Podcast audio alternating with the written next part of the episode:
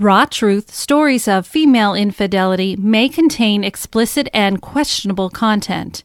The views and opinions expressed in this podcast are those of the individual podcaster Rebecca Adams and are not based on the advice of a licensed therapist, psychologist, or psychiatrist. Listener discretion is strongly advised. Human lives follow many paths, presenting twists and turns and choices never planned never expected. Temptation, anger, depression, and loneliness all can lead a person to a mistake they can't take back. Facing judgment and isolation, a person can feel very alone. These are the voices of women who have chosen to cheat on their spouses or partners. Hear their stories. This is Raw Truth Stories of Female Infidelity.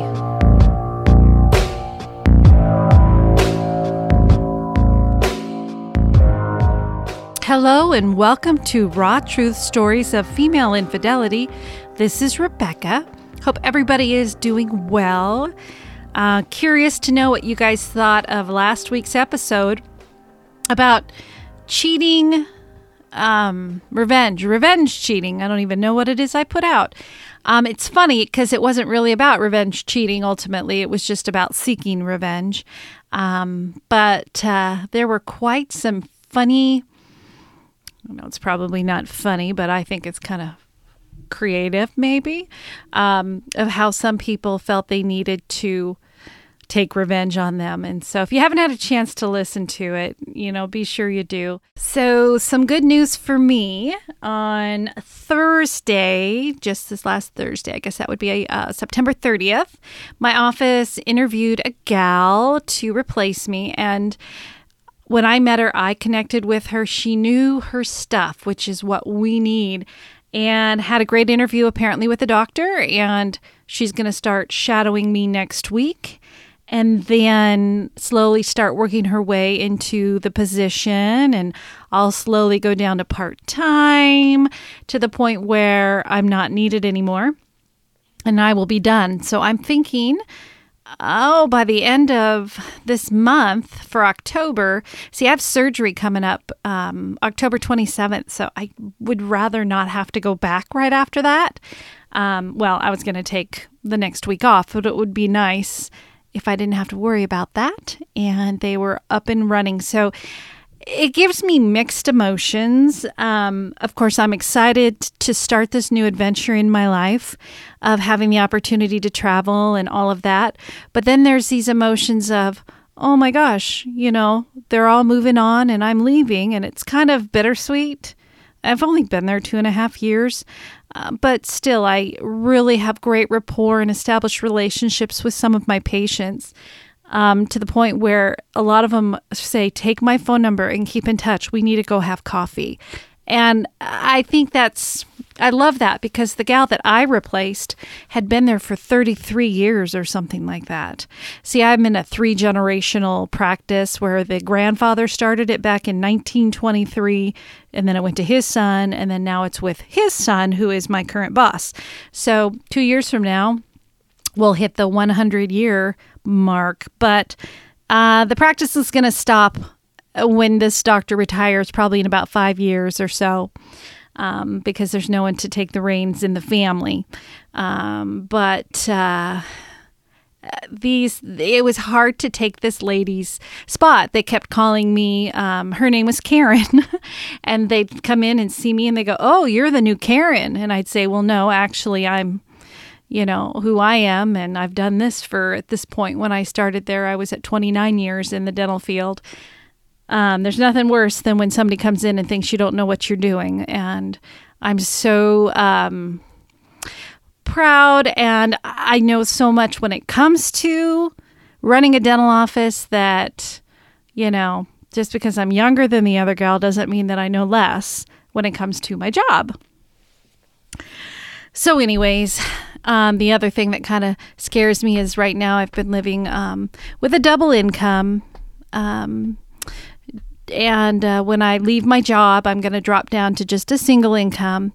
And uh, so I've been out buying things that I think I'm going to need for my house and all of that before that double income goes away. And I have to um, make, you know, considerations as far as do I really need to get a massage and a facial and a manicure and a pedicure or new nails every month? Do I really? Well, no, I could probably learn how to, you know, manage that without. Or I don't need to buy as many clothes or shoes or anything like that because I'm not going to be working outside my house. So I have a feeling I'm going to end up, and it's funny because I teased the Marine. I said, Are you ready? Every day I'm going to be in sweatpants, t shirts, and slippers, which is not true. But we just won't talk about what I'm wearing at the moment. What happens when a woman cheats on her spouse or partner? As with any form of infidelity, there is always pain, sadness, and collateral damage. We've listened to many stories of women sharing their own infidelity. But what does the husband or betrayed partner go through? My wife and I were together for 19 and a half years. We married on November 24, 2001. Six months later, during the same two week period that we were creating our youngest son, she had an affair with one guy three different times. She said it was because I wasn't telling her she was beautiful often enough, and it was someone that she had known before we had even been dating and was attracted to him, but she had never had the chance to sleep with him. She didn't tell me about this for a year and a half, and she also told me that she had been with 21 men prior to us meeting. To hear the full story and more stories about the betrayed partner's side of the affair, or being the other woman or other man, Subscribe to Raw Truth Stories of Female Infidelities Patreon. With a $3 a month pledge, you will have access to these bonus episodes, plus have early access to regularly released episodes. Visit Raw Truth Stories of Female Infidelity.com and click on the Patreon link to subscribe today. Previously on Raw Truth Stories of Female Infidelity, Josephine Part 1. Two years ago, as I felt more alone than ever with this, I started to feel like I was missing something. I was always afraid of what the evenings would look like, at what time my boyfriend would be drunk, and I would hate him again. There was just no more fun in my life. I had some activities, saw friends, but I was always nervous to leave my daughter with him, even though he's always been so good with the kids. But I never knew if he was going to drink too much that night, and I was worried. That's also the main reason why I didn't split. To fill the void, to feel something, I started to play casinos online secretly. I played and played so much that I lost $35,000. This lasted more than a year before I was able to stop because the excitement was there and I liked the risk. To this day, absolutely nobody knows this. I have debts because of that. I struggle to pay the bills and these debts. I feel awful about this, but I understood why I did it. I felt trapped and searched for something that would make me feel happy and alive and excited. It was artificial, but I will pay the price for a lot of years to come. It will be my secret as I'm too ashamed to talk about that with my friends and family. It is my burden.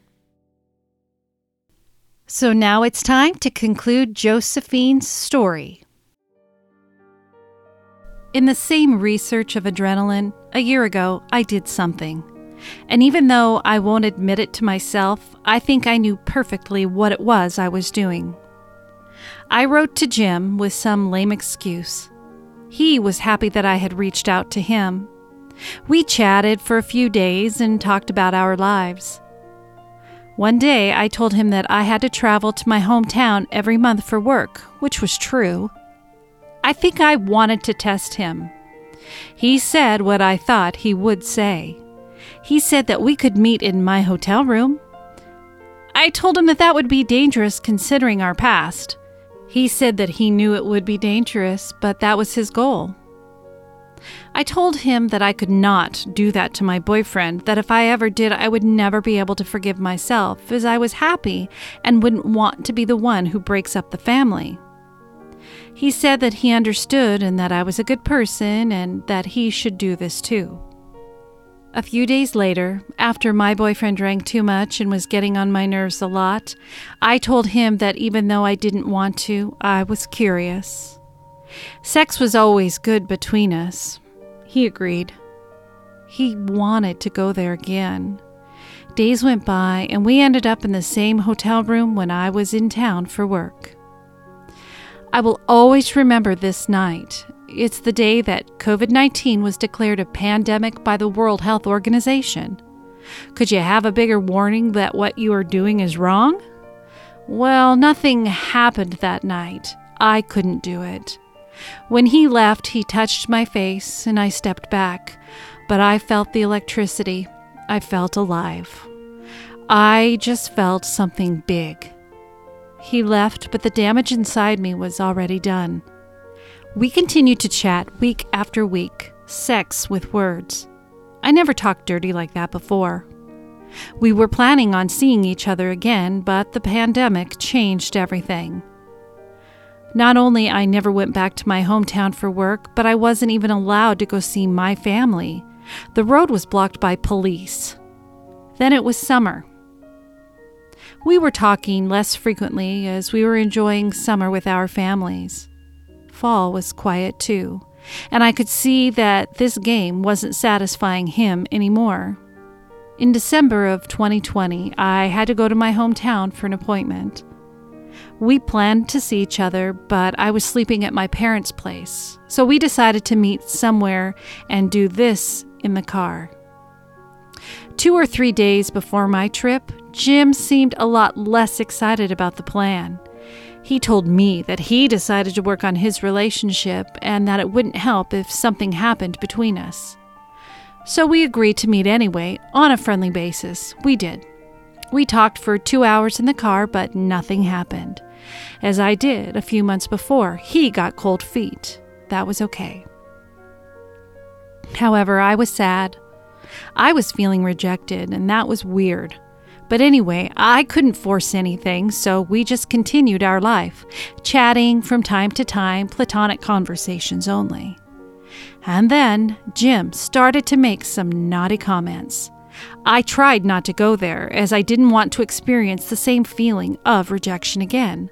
But I planned a trip to my hometown because I needed some space for my boyfriend and the kids. I needed some me time. Wanted to see my parents. I couldn't sleep at their place because COVID 19 special measures were still in place, and I just wasn't allowed to sleep there or even see them. Of course, I saw them anyways, but I booked a hotel room. I told Jim that I would be in town. Also told him that he could come see me if he wanted, always on a friendly basis. It didn't take long before he started to talk about sex. The timing was good, and he was working during the evening, and his wife was working too. So one night, he came to my room, knocked on the door. I opened it, and he dropped his things on the floor and grabbed my face with both of his hands and kissed me right away. He told me that if we didn't do it at this moment, one of us would get cold feet again. So we had sex. Three times. We talked, we laughed, we fucked. And that was it. I was a cheater. A title that I never thought I would get in my life. When he left, I wasn't proud. First, sex wasn't as great as I remembered. In the first few minutes, I thought that it was so much better with my boyfriend. That's probably normal as we've been together for eight years and he knows me better than anyone. Second, I felt bad. My boyfriend was taking care of the kids while I was cheating on him, and it was premeditated. The field has been prepared for more than a year. I was guilty, and I felt guilty. Third, I was wondering if I had feelings or not for Jim. I was asking myself why were we always getting back to each other? We've known each other for more than 15 years. Why were we still doing that? I knew that having sex with him would be safe, that he would be respectful, that we could trust each other, and it would stay a secret. Even if he told me that he loved me, I wouldn't leave my family. I'm just not ready yet, and maybe I'll never be, but deep down, I think I was hoping that this time he would love the person I am and not only my sexual side. In the next few days, I had multiple emotions guilt, shame, satisfaction, anger, and happiness, mixed emotions. I had remorse, of course, but also I remembered why I did it and how my boyfriend makes me feel each time he chooses alcohol over me. He knows what I think, and despite that, he makes the same choices day after day. The martinis, bottles of wine, and scotch seem a lot more important than what I'm feeling, how I'm feeling when he drinks. I love him, but I love the sober version of him. Do I want to split? If you ask me the question when he's sober, the answer is a big fat no. He's a good dad. He helps with choirs, pays his part, and he's a wonderful sex partner and lover, and he adores me. But ask me the same question when he's drunk, I swear the answer is different. Now that I've cheated on him, when he drinks and doesn't care how it makes me feel, I think about that night and I say to him in my head, You deserved it. And in these moments, often, as you can guess, I don't regret anything, and I would do it all over again as revenge. Because I believe he cheats on me too, not with a person, but with a beverage. I know that if he knows what I did, it will be the end of our relationship. And I know from an external point of view, I will be the mean one. Even my family, my traditional closed minded parents, happily married for 40 years, would hate me for it. The adrenaline I felt while cheating on him was crazy. Would that be enough to cheat again if my boyfriend was sober? I don't think so. In fact, I'm pretty sure I wouldn't have cheated first, but this feeling, almost the same that I got when I was gambling, is problematic. It's hard to think that you won't ever have this feeling again, that you'll never get that high again. I get why most people cheat repeatedly. I struggle not to do it again with somebody else. But in the end, I love my flawed boyfriend and I want this family thing to work. But I'm afraid if my boyfriend doesn't change regarding his alcohol addiction, which he denies, it could happen again because I still feel that somehow he doesn't respect me. I did chat a little bit with Jim in the days following the sex encounter, but mostly he wanted to know if I was okay with what we did and if my return to home went well. I think he really didn't care how I felt, but he wanted to make sure I wouldn't confess to my boyfriend or anyone else in the heat of the guilt. I didn't have any news after that, so I'm pretty sure he doesn't care about me at all. That hurts a little, if I'm being honest.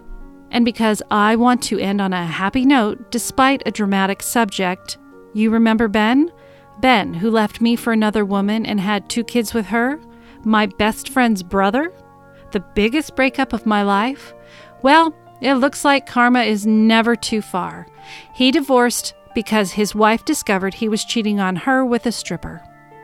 He told her that he wanted them both in his life. She couldn't accept this. Me and her became friends because she wasn't a bad person after all. She just fell in love with the wrong guy, and I owe her for that, or I would be the one having kids with a psychopath. Of course, there would be a lot more to talk about. He did some nasty things, but anyway, he lost his family. My best friend, my better half, hasn't talked to him since the divorce. His parents still talk to him to make sure they can see their grandkids. He lost his driving license, and I don't talk about his little trips to the psychiatric hospital. He broke me, for sure, but now I know that he is pretty broken too. I don't know how he does it, but he still managed to have a girlfriend that is nice and takes care of his kids, probably while he lives a double life. Wow. Wow, Josephine. Thank you so much for sending this story in. I think a lot of us here can understand why you feel the way you do. you are not alone. Um, I know, I think the first time I cheated, yeah, I felt all those emotions. You feel guilty, but yet you almost feel kind of proud. And I know it's twisted. Um, you feel remorseful, but um, if you, to me, and this is only my opinion, is that cheating can easily become an addiction, and it did for me, similar to something like your gambling past. You know, you just got to scratch that itch one more time, and temporarily it makes you feel good, but then at the end, you realize how much you have to lose. And you don't want to go down that road, and you'll do everything you can to avoid it. But then something will happen, and that strong feeling you have of being against it falls off and you feel vulnerable to do something again that shouldn't be done. So I do commend you, though, for, you know, being such a strong woman. Uh, I mean, alcoholism is that's a tough thing and until he is willing to admit it he's not obviously going to change. And this is something you live day to day. But not only is it not fair to you, but it's not fair to your children. He shouldn't be exposing them to this because then they grow up to um, thinking, is this the normal way of life? Or even kind of having resentful feelings towards dad or even you because you kept them there. Um, I, I'm only saying this not from my own personal experience, other than when my divorce happened and I chose to leave my children with their father because I thought it was a better place considering where my mindset was and I was moving to what my ex-husband would refer to as a flea bag apartment. But um, he made some pretty shitty choices when I moved out by bringing a new girlfriend in um, six weeks after I moved out. And his behavior changed. And to this day, they both resent him for not putting them first. And so when you say he's not putting you first, he's not. And it's just, that's not how relationships are supposed to work. I understand we all make mistakes. We all make mistakes. And he is human and he's going to screw up. You're human. I'm human. Everybody listening is human and we do things we regret, uh, but that doesn't make us bad people. But what makes us better is knowing what we've done and trying to change the course and uh, take care of ourselves and our families in a better place. Uh, because, as I said before, we only have one life to live. Let's make it the best that we can. And I say that too. If, if you're happy, and you want to be with him when he's sober, he's great. That's great. But when that ugly side comes out, that's a lot to take. Um, and you deserve to be happy and safe. So, anyway, that's my blah, blah, blah about it. So, of course, never any judgment whatsoever. Thank you again for sending this in, and I wish you luck. Keep me posted if uh, Jim comes sniffing around or anything like that. Definitely keep us in the loop, okay? Thanks again, Josephine. You have been listening to Raw Truth Stories of Female Infidelity. Your support of the podcast is truly appreciated. Be sure to visit my website at rawtruthstoriesoffemaleinfidelity.com to access story guides, subscribe to Patreon for bonus episode of the men's side of female infidelity, and to vote for this podcast to be in the Hot 50 countdown for Podcast Magazine. To submit your story for the show, share feedback, or if you have a Let's Ponder suggestion, please email it to rebecca.rawtruth at gmail.com or send by snail mail to Rebecca Adams, P.O. Box 821064, Vancouver, Washington 98682. Every story is always anonymous. If you listen on Apple Podcasts, please rate and review the show. Raw Truth Stories of Female Infidelity is produced and edited by Rebecca Adams. You can follow the show on Facebook at Raw Truth Stories of Female Infidelity, on Instagram at Podcast Raw Truth, and on Twitter at Raw Female. Thank you again. And be kind to one another. Be kind to yourself. And always remember no judgment. Goodbye.